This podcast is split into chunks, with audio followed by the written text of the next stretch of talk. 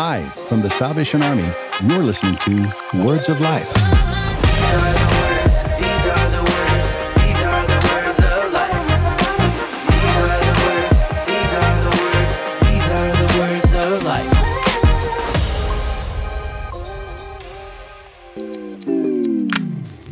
We're nearing the end of our highlight series as we've been sharing the top five episodes of 2023.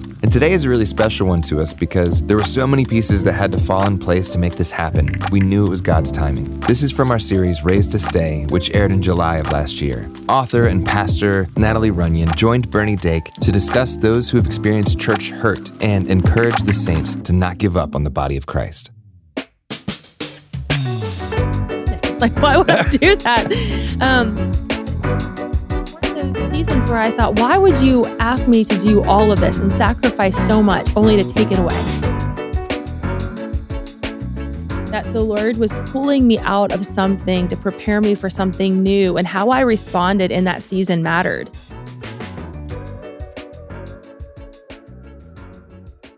Welcome back to Words of Life. I'm Bernie Dake and joined again this week by Natalie Runion from Raised to Stay. Welcome, Natalie. It's so good to be back. Week three. Are we having fun yet? Oh, I'm having a blast. Love Atlanta. It's so good to be here. It's warm. Nice. I appreciate. It really has been great to get to know you. And I hope our, our listeners have caught up with the episodes. If you haven't, of course, you can go back and listen or watch the previous ones. This week, we really want to talk about the opportunity you've had in ministry, which plays into the whole raised to stay ethos and the story behind it.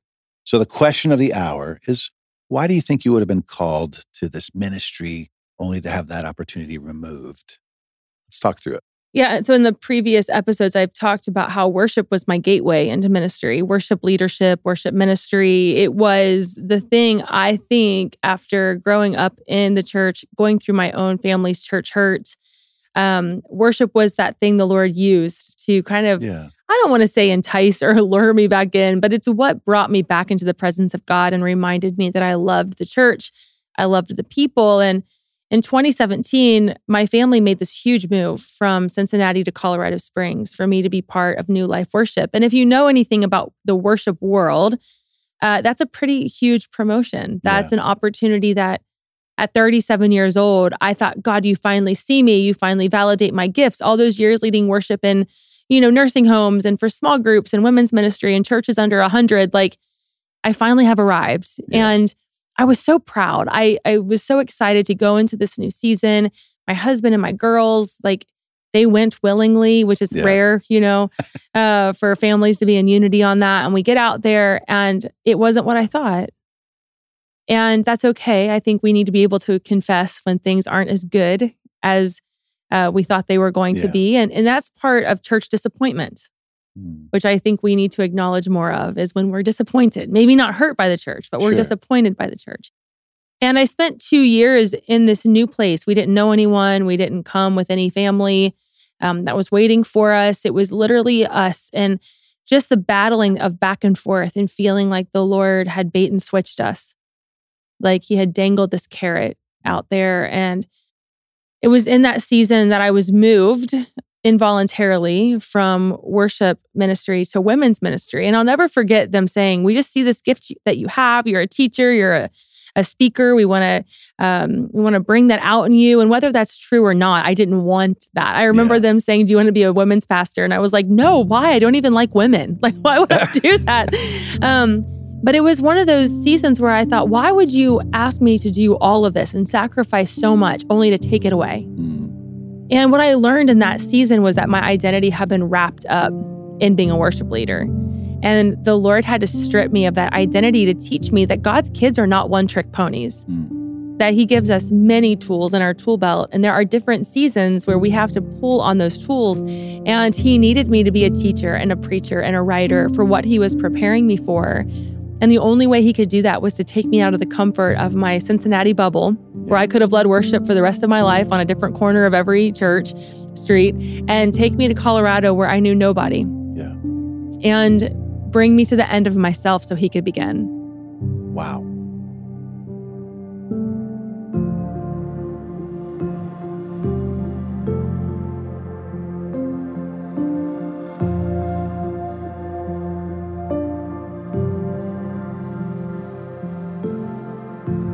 Let's go all the way back to the idea of church disappointment. So you were appointed, in a sense, from worship leader for a large congregation to a minister for a particular gender at the church, which you didn't love. I have to believe that you were given an opportunity for a reason. And uh, I like how you realize that maybe God's preparing you for a different season, which is where we are now. Natalie, so many people that I've talked to leading up to this interview have been encouraged by these little black boxes and the words that you're sharing with them in truth and in love. And I, for other people that are out there that are maybe in a similar season, I want to make sure that you understand, you know, we're not asking, Natalie is not asking anyone to stay in a toxic world, but, um, you know, you definitely are always going to need to be in that prayer closet, making sure that you're, you're discerning what God's will is for those moments. And so when there is change, it's it's something that feels right.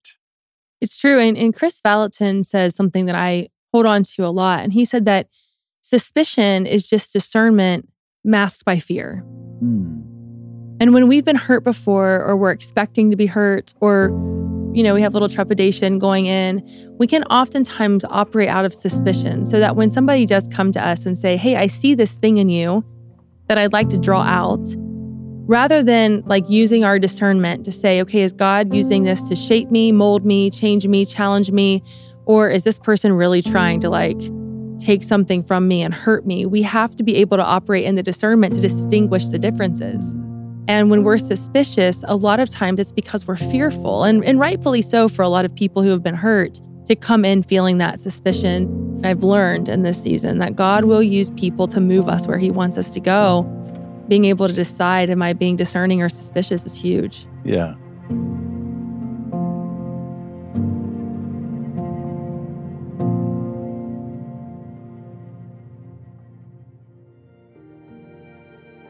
When disaster strikes, the Salvation Army is there to serve. From hot meals in a canteen to emotional and spiritual care and support, our volunteers are on the ground in their communities and across the nation. We are there moments after disaster strikes and long after the storm clouds have cleared. Our mission is not only to serve in the immediate wake of tragedy, but to furnish individuals with the tools, resources, and support to build lasting recovery. Volunteers play a crucial role in disaster response efforts by offering critical aid to those who may have lost everything. If you're interested in becoming a credentialed volunteer for the Salvation Army, visit disaster.salvationarmyusa.org.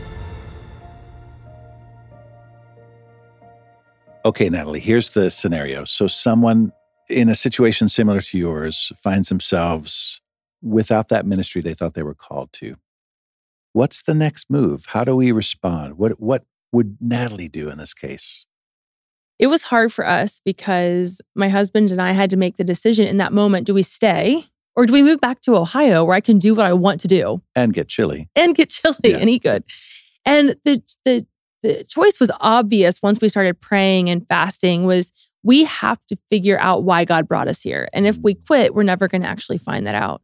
So for me, my office got moved and it was far away from all of my friends. It was down a dark hallway where the only reason people would stop to talk to me is because the bathroom was on the way there. I felt so left behind. I felt forgotten. I felt like this platform I had was suddenly silenced. And what I learned in that time was that what felt like exile was actually an exodus. Mm. That the Lord was pulling me out of something to prepare me for something new, and how I responded in that season mattered. And I think for listeners, you have to know that resting is not quitting. And you might feel like you're tucked back somewhere where nobody sees you and you've been forgotten and your calling has been muted. But God is actually setting you up for something that could look totally different yeah. than what you signed up for to begin with. And we have to remember that our first choice isn't always God's best. Mm. And that He will take us from what we think is our promised land and show us that it was just the tip of the iceberg, that He has so much better for us if we're willing to surrender to Him. And I I had tantrums. I will be honest with you, my journals are pretty messy from that season mm. of telling God how mad I was at Him But here's the thing, guys God can handle it. Yeah. Man, I believe that. God can do immeasurably more than we could ever ask or imagine. You had imagined that this was a rival, you know, being given this platform for the opportunity to lead a much bigger congregation. But um, God had something better in store. And it was never for me about being famous or making the next big worship album. It was about being part of something. Mm. And I think a lot of us who have been hurt by the church, a lot of our hurt is coming from a deep agony of loss, not anger. We know that anger is a secondary emotion. So we come at, you know, the church mad because the church hurt me. And what I've realized is that the church didn't hurt me. I was just very deeply disappointed. And it made me so sad that I was no longer part. Mm. And we all want to be part of something. And when we feel that's been taken from us, it's a grief. It's a it's a grief that cannot be explained. Yeah. You know, the idea of church as an institution is hard. I, I don't think many people love institutional living in a sense, especially after you've had some freedom as an adult.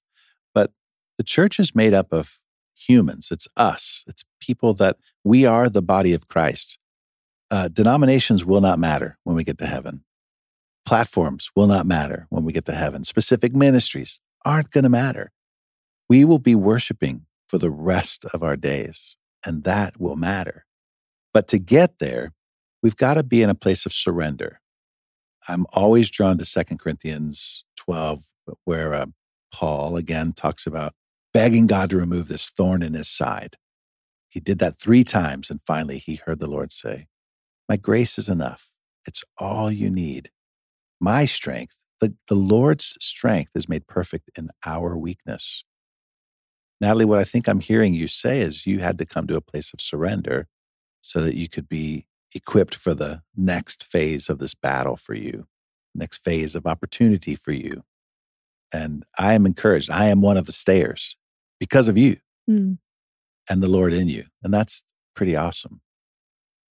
It's humbling when we think that the Lord will use us at our lowest moment to reveal his strength. Because people want an algorithm. They want to know how Mm. how did Raise to Stay become what it is. And it was laying on my office floor having a tantrum and telling God that I felt like he bait and switched me. Mm. It was being honest like Job and saying, Why, why have you forsaken me? Why have you Yeah. taken everything, spiritual children, spiritual, you know, gifts, whatever that looks like. And, you know, I think we get influence and authority confused. Mm. Um, and visibility is not influence, visibility is not authority. Sometimes the greatest impact we'll have on the kingdom is in those surrendered moments when we're on our knees and we're just asking God to remind us why He made us. Mm. Um, and that's where I have found the Lord has given me most authority in the kingdom, has been in those moments when I could have quit and I didn't, Mm. because Philippians 1 6, He who began a good work in us is faithful to complete it to Yeah. the very end, Yeah. even in our weakest moments. Yeah. The Salvation Army's mission, doing the most good, means helping people with material and spiritual needs. You become a part of this mission every time you give to the Salvation Army. Visit salvationarmyusa.org to offer your support. You can subscribe to Words of Life on your favorite podcast store or visit salvationarmysoundcast.org. Join us next time for the Salvation Army's Words of Life.